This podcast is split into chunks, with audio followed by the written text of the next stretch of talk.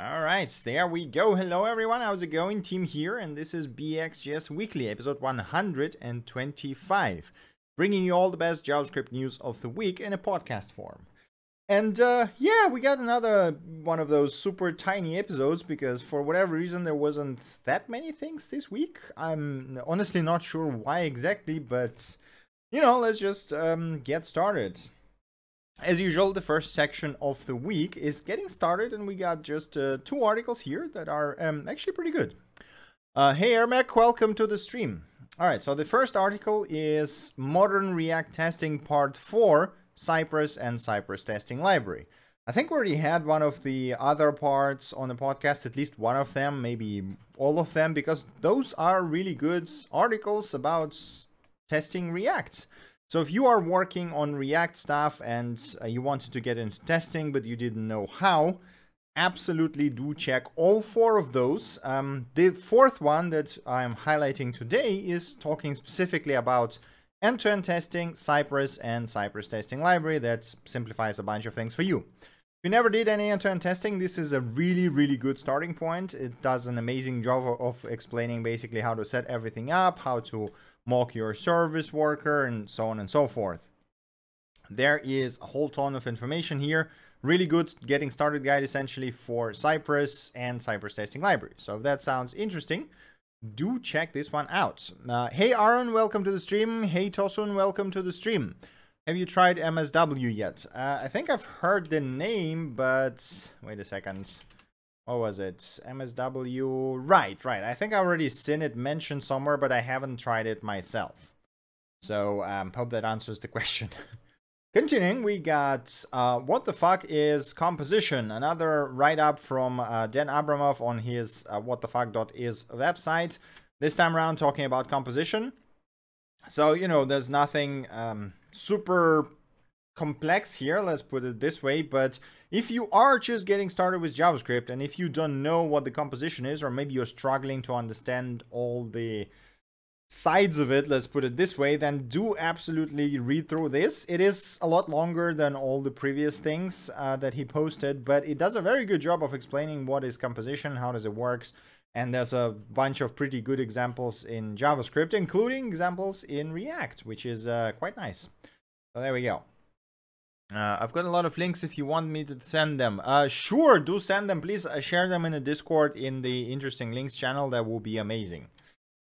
Anyway, continuing, we are coming to the articles and news section. We got four articles here um, that are, I mean, all of them are pretty good. So the first one is uh, from the WebKit team, and it's titled Speculation in JavaScript Core and it talks about speculative compilation for JavaScript that is um, done in JavaScript core, which is, you know, the engine that Safari uses. Um, now, this one is um, really, really big. Like, if you see me scroll through this now, I think it took me about 30 to 40 minutes to read through all of that.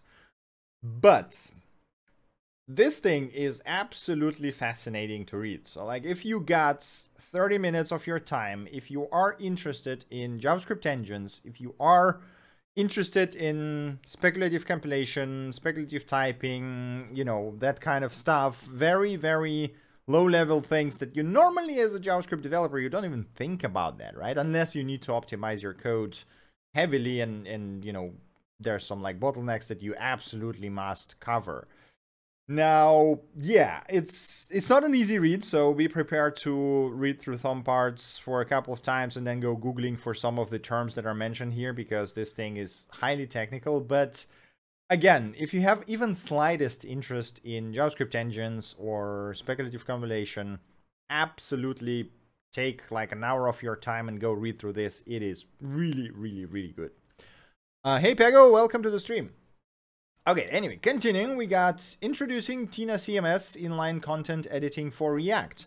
So it's kind of a tutorial, but not really. So I put it into articles because it sort of expects that you uh, have at least the basic understanding of Next.js and uh, React. Uh, and this actually teaches you how to set up the, um, it's not a plugin, uh, how do you, like a package, I guess, called Tina, to use with Next.js to dynamically edit your pages, which um, I don't, I don't, I think I've seen the Tina at some point, but I don't remember why I didn't um, look at it closer. I think maybe because it was purely Gatsby thing at first. But anyway, so the Tina is this package that essentially allows you to add a button to your website where you can click edit and then literally just you know edit any anything on the website dynamically. Well in this case it wants me to connect to github because it commits the changes to the git. Uh, but the tutorial here teaches you how to configure tina so that you can edit your next.js website right on that website which seems pretty damn powerful to be honest. So it's a pretty nice tutorial. There's you know uh, again it's not super complex basically uses markdown files as the end destination so it just writes down to markdown from tina and then renders that as the next.js um, pages so nothing super complex. Uh, this is a sort of sponsored post i guess uh, from the Snipcart so it's their blog and in the end they show you how to add the Snipcart to the website but you can safely skip that if you're not interested in uh, e-commerce solutions Otherwise, it's a really good tutorial. Tina looks like a pretty nice tool and uh, probably we should try it at some point because that looks like a really neat way of uh, managing websites. So there we go. Hey man on the run, welcome to the stream. Hello from Greece. Well, hello from Germany to you. right, uh, next thing we got here is records and tuples for React. So we talked about records and tuples moving to stage, what was it, 2, 1? I don't remember. Uh, yeah, stage 2 already, right, okay uh, last week, and uh, this article basically goes in depth on the records and tuples and specifically how adding them to the language will help with React performance and React bugs that are quite typical for when working with immutable data essentially. Now, you know, there's a bunch of obvious things such as with records, you can actually compare records, and if they look similarly, they will always compare as true, where, whereas with the objects that's not not the case, right? Because you compare by reference. And that means that in React, when you're going to do the shallow renders, it will always render only when the immutable data actually changed, which is uh, very damn convenient. You no longer have to do any, you know, random comparisons, essentially, which is uh, kind of damn cool. And uh, yeah, there's obviously a bunch of other um, pretty nice examples here that show you how the immutable data can simplify working with React. Again, I think a lot of this comes down to the fact that React is built around uh, a lot of like functional programming paradigms that kind of most of the time, um, how would I put this? It's not that they're forced to work with uh, immutable data, but they assume, I guess. So the fun in functional programming, you typically assume that you're working with mutable, immutable data, right? Which makes things a lot easier because your functions take in one data and then return completely different things. So and if you assume it's immutable, things got a lot easier. Uh, but yeah, it's like if you're curious to see how records and tuples will change working with uh, your approaches to React, I guess, if you have any interest in that, this is a really good write-up. Let me have a look at the chat. Have you read the book on TypeScript by Basarat? Uh, I assume it's called TypeScript Deep Dive. No, I have not actually read any books on TypeScript. I'm still trying to find time to finish the Exoframe rewrite to TypeScript that I've started a few, um, I guess it was like already a month ago or something. But uh, yes, I'm, I first want to do that. I don't know if I need to read a book on TypeScript. Like, I think the official docs are really good, uh, so I'm not sure if I need a separate book on that. People are hoping not to use, not to have to use to use Memo hook when using the immutable types. I don't think it's gonna replace the use Memo hook, right? Because use memo is a very like memoization is a very functional programming concept, and there's a lot of cases, even when you have immutable data, when you still need to memoize something to speed things up, right? So it's like it doesn't really. Uh, I wouldn't say like okay, obviously it will save you this hook in some cases, but I don't think it's gonna be that life changing basically and remove the use Memohook at all. But I do think the records and tuples will have an uh, immense effect on the React apps we write, and specifically on the performance, because you no longer have to, you know, do any expensive comparison um, functions. You can just compare things directly, right? So which is kind of great. But anyway, Continuing, we got uh, last article for today. I created the exact same app in React and Vue. Here are the differences. 2020 edition, now with React hooks and Vue 3 composition API, which is uh, kind of cool because this is still, you know, release candidate, still not out. But um, just as the title says, so the author here created two apps, exactly same apps in React using hooks and in Vue version 3 using the composition API and compares how exactly you do things in Vue and React. How do you approach different issues? How do you mutate the data and so on and so forth? It's a really nice step-by-step -step comparison. So if you were interested uh, in, I don't know, if you're writing React and you were interested in seeing the Vue 3 composition API or the other way around, if you're working with Vue and you're curious about React hooks, absolutely do read through this article. You will get a really good idea of how those two compare in most cases. Like there are some, you know, things that are uh, like a tiny bit silly, I guess I would put it this way. But um, other than that, it's a really good comparison. It shows you that the uh, like the interesting thing is that React and Vue are no longer as different as they were. Like, yes, Vue has some things that are like essentially shortcuts, I would call them, that make it a bit nicer, I guess, to work with some of the things. But again, on the coast of remembering all of this stuff, right? So in, in React, you would have to handle the enter key press yourself, while in Vue, you can just say v on key up enter. But again, you have to remember that. Um, but yeah, it's a pretty nice comparison. So if you're curious, do check this one out. Let me have a look at the chat. Uh, TypeScript book is a really good intro, effective TypeScript, and another one that's really good, full of patterns. Uh, maybe I will have a look at them at some point, but I mean, I have to time, I have to find time for that. Um, I wonder if we can follow the pattern that Immer uses to imperatively update the immutable objects, still, but still not mutate.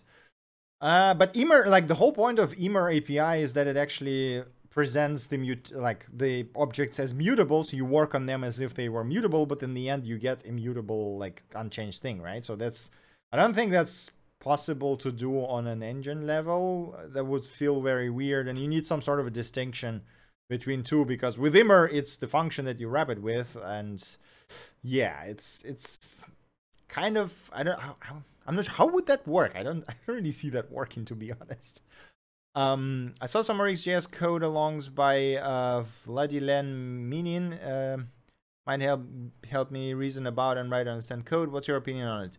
RxJS is a great little tool. I already said about that. So like RxJS is an amazing tool when you have to work with uh, data over time. But everything else, like most of the time when people use RxJS is just an overkill. Let's be honest here. It has some like legit use cases when it is it makes things hundred times easier. But if you're trying to use it everywhere, it's just a pain in the ass basically. Um, think of updating nested objects in an immutable way where you have to spread the parent object. Uh, no, I get what you're saying. Yeah, I get what you're saying, but that, that's just a matter of tooling, right? So like if you look at the functional programming languages that have immutability by default, like say Clojure or whatever, you usually have the tools that allow you to update like a property, like to basically clone an object while updating just one property, right? So it's just a matter of utility functions. Uh, I don't think the record and tuples proposal actually have any of them, but I'm guessing that we're gonna see something like Lodash for uh, immutable programming, right? Yeah, lenses is a great example. Yeah, so we're probably gonna get some library for that. Uh, I just maybe it's gonna end up being the part of STD uh, like standard library that is. I think it's still a proposal, right? So TC thirty nine. There was um there was a proposal, right, for standard library. Oh, what was it? Where was it? Uh, come on now. What is going on, Google? Uh, proposal. Yeah, built-in modules. There we go. So I think this is... Uh, what stage is it, actually? I remember seeing it like a couple of years ago, I think, first time, and I'm not even sure which stage it is. Is it even at some stage? No, implementations, reference, standard library, blah, blah, blah.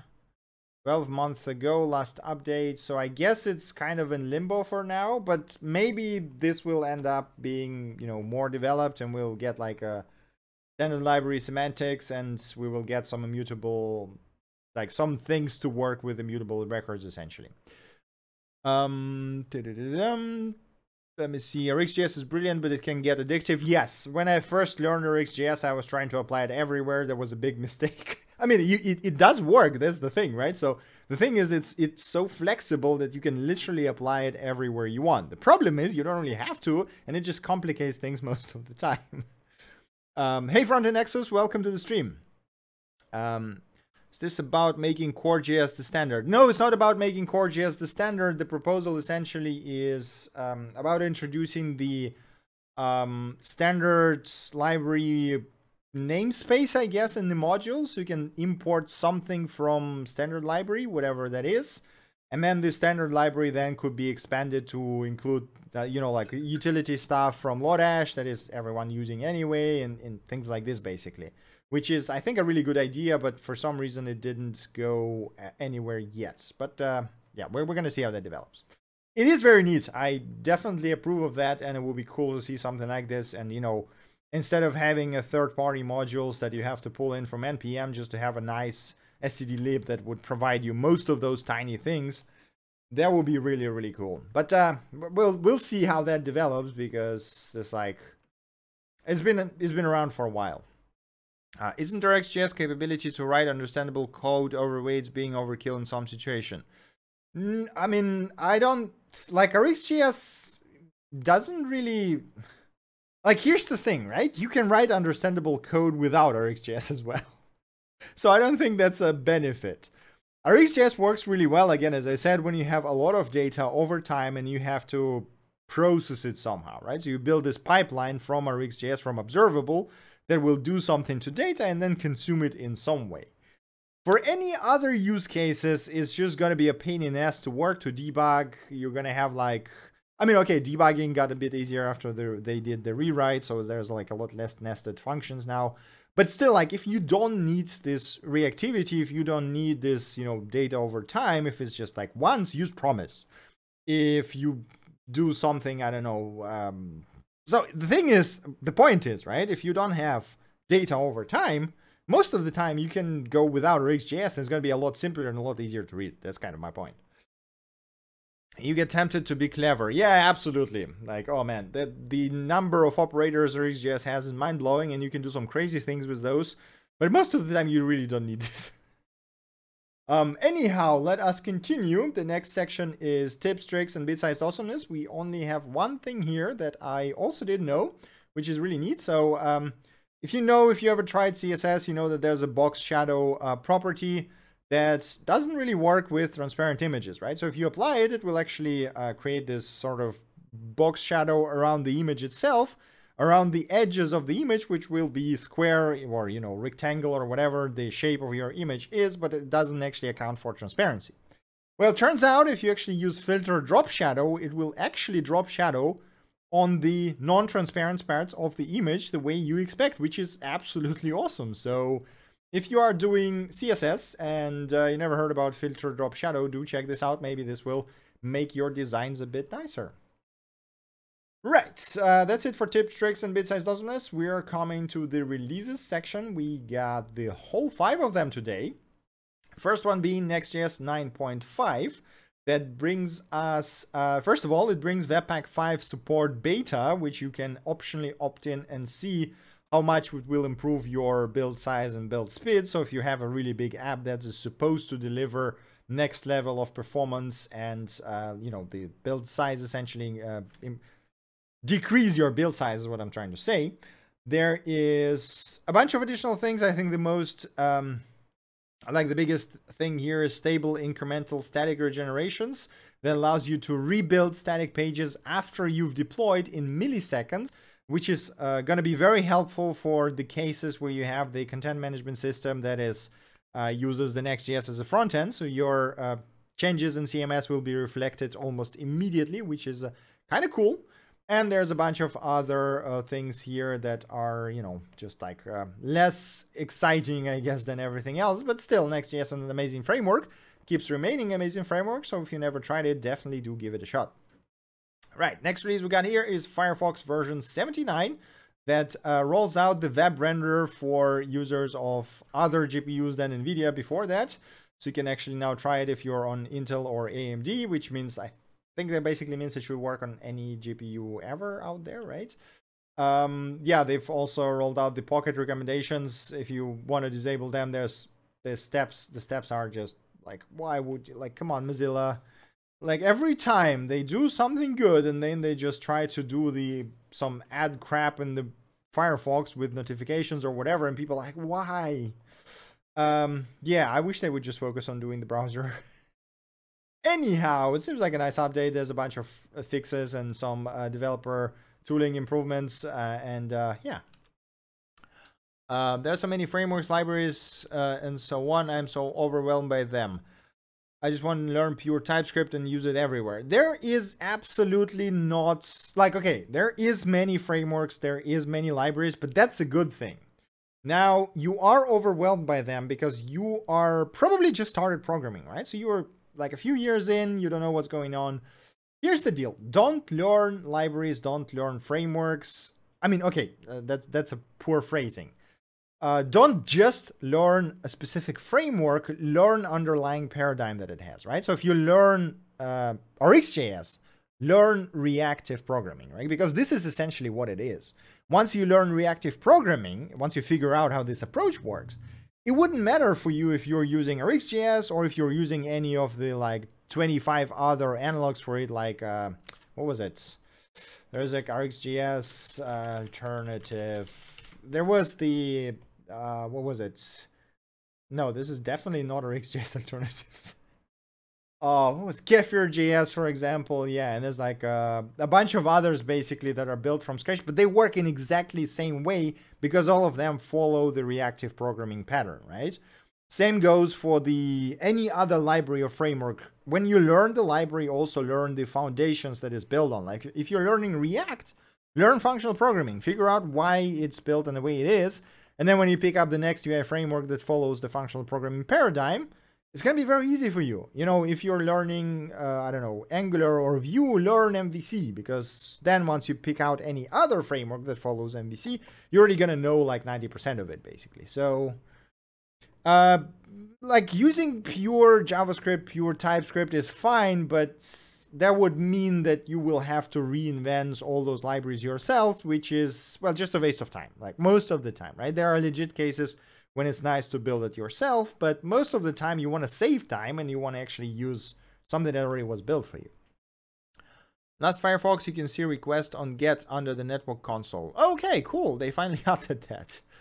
Uh, if you learn some React, you can probably learn others easier. Yeah, that's what I'm saying. Yeah, so just follow the model that they use and then go from there. Uh, oh, you can't see request on get. What? Did they break something? That's annoying.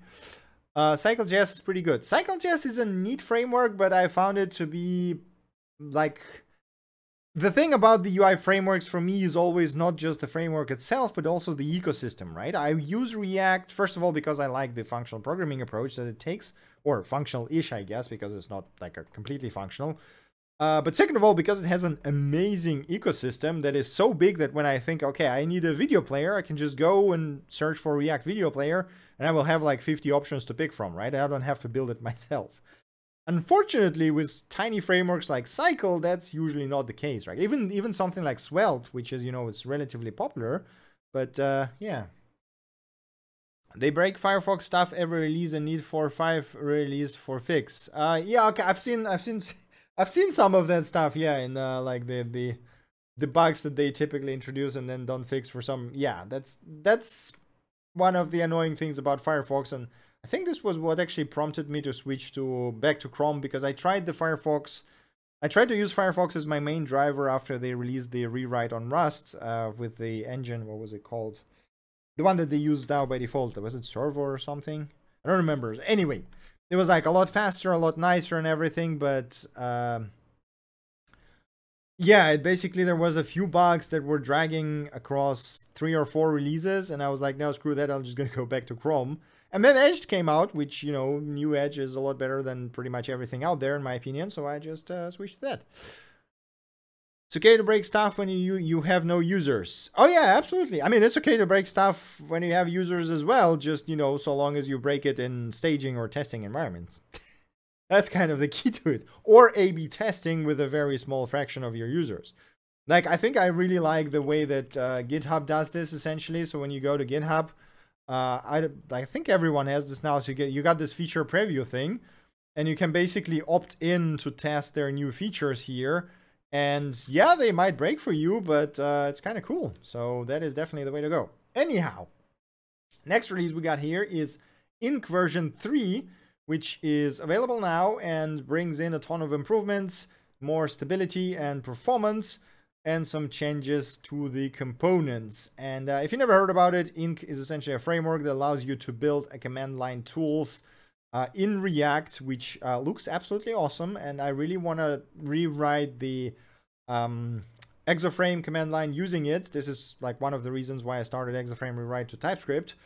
So uh, yeah, maybe we'll get to the point where we actually do a live stream on that, uh, but it looks really good. So if you are writing command line tools, definitely do check this one out. All right.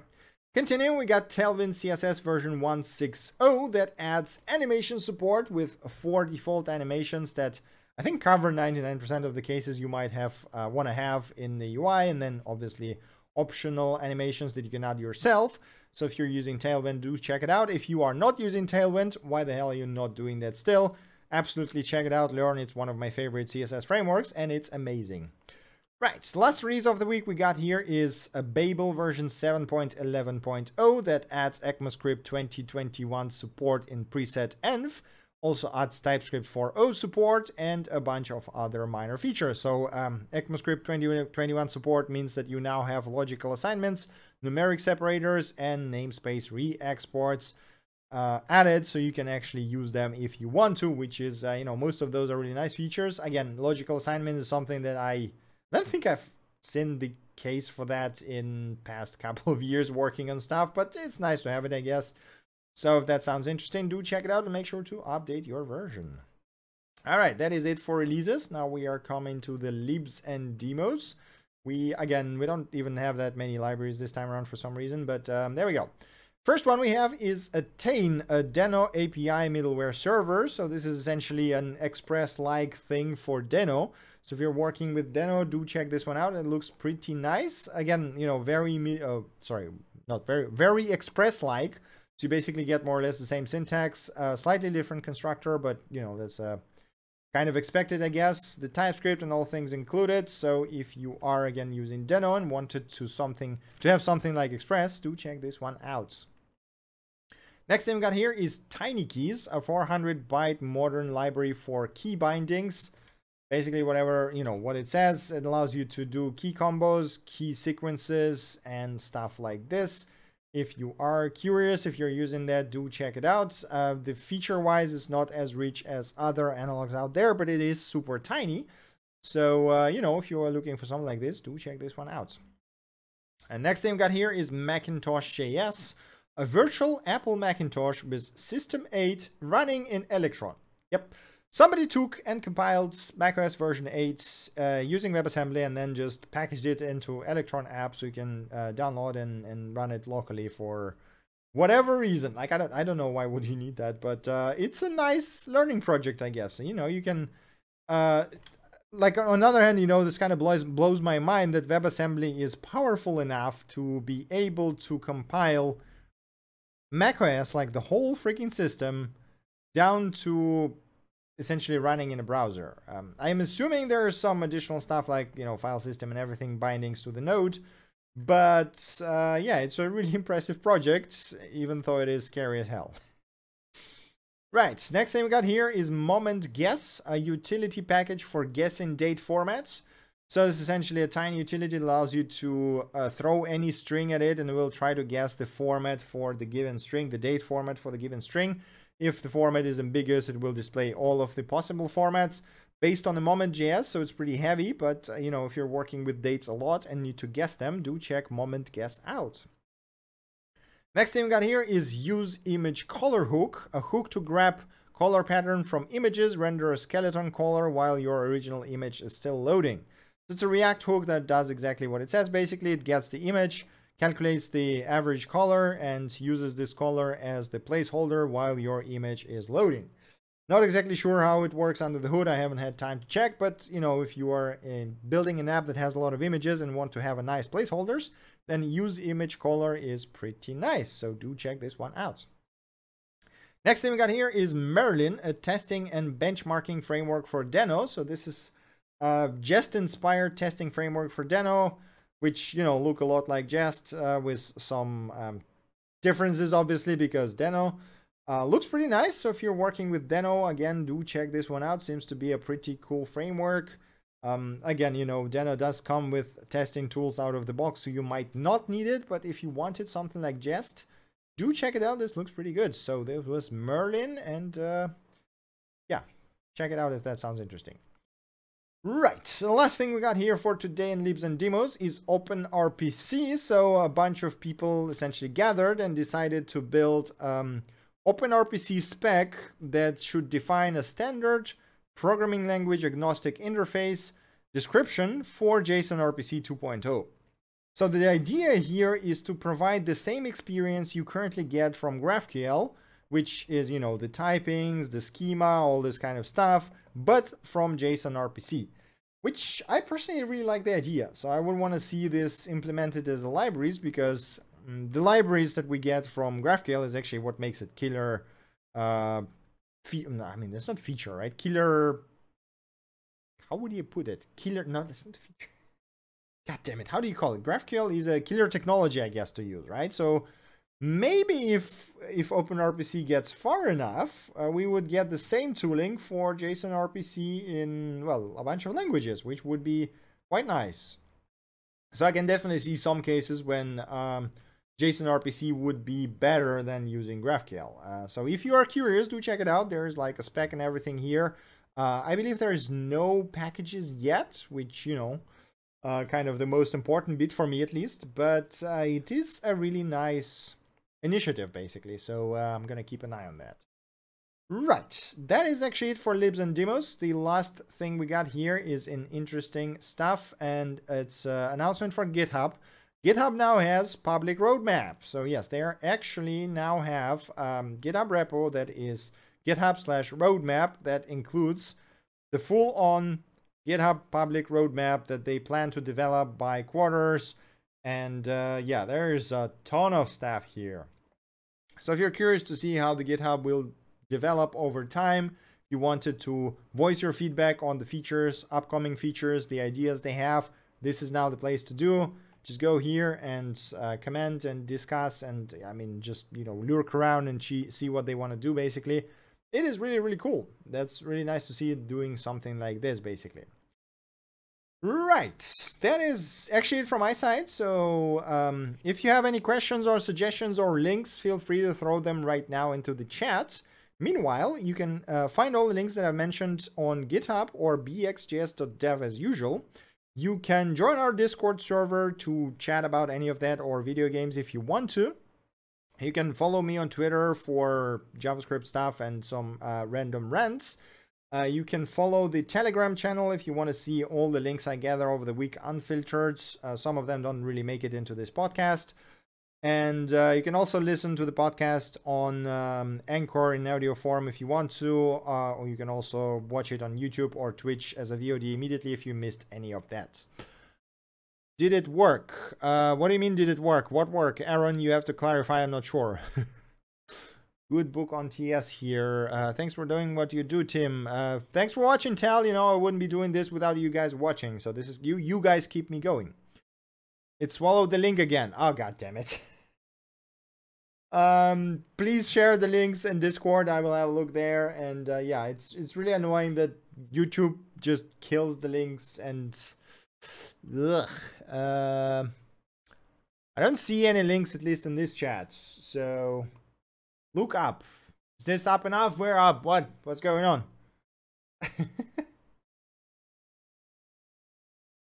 Okay, programming language. Okay, yeah, there we go. There's uh, GitHub programming languages bundle. Oh yeah, I, I think I've seen the email for that.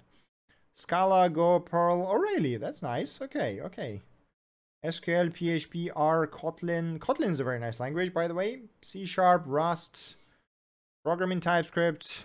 Okay, that's a really nice bundle and just 13 euro. Yeah, that's pretty cool. Uh, and there is. So if you are interested in programming books uh, for very cheap, do check out humblebundle.com. They have a pretty nice sale right now for the next, how long is it? For next 16 days. So there you go. Uh, learning to cartoon, learning to cartoonize using white box cartoon representation, computer vision and pattern recognition. That sounds terrifying. Uh, paper. Oh, it's a research paper. And oh, wait, wait, wait, wait, wait, wait, wait. Yes, paper. There is a demo video and there's a source code. Cool. So, uh, where is so there's the uh, okay. There's uh, some Chinese website with a lot of stuff. Okay. Yes. Yes. What is going on? So there's like nine minute video. Um, Tokyo. Yes. What is it? Did I open the right video? What is going on? Oh, oh. Then like, a, oh, I see. Okay, so there's a filter on a video that tries to turn it into cartoon. Eh, I mean, it looks okay-ish. So it's like still not as good as, as hand-drawn stuff, obviously, but it's an interesting direction. Yeah, and that looks pretty, like, you can still see that it's a video, maybe because of the fluidity of the motion or something. But yeah, I mean, I'm curious.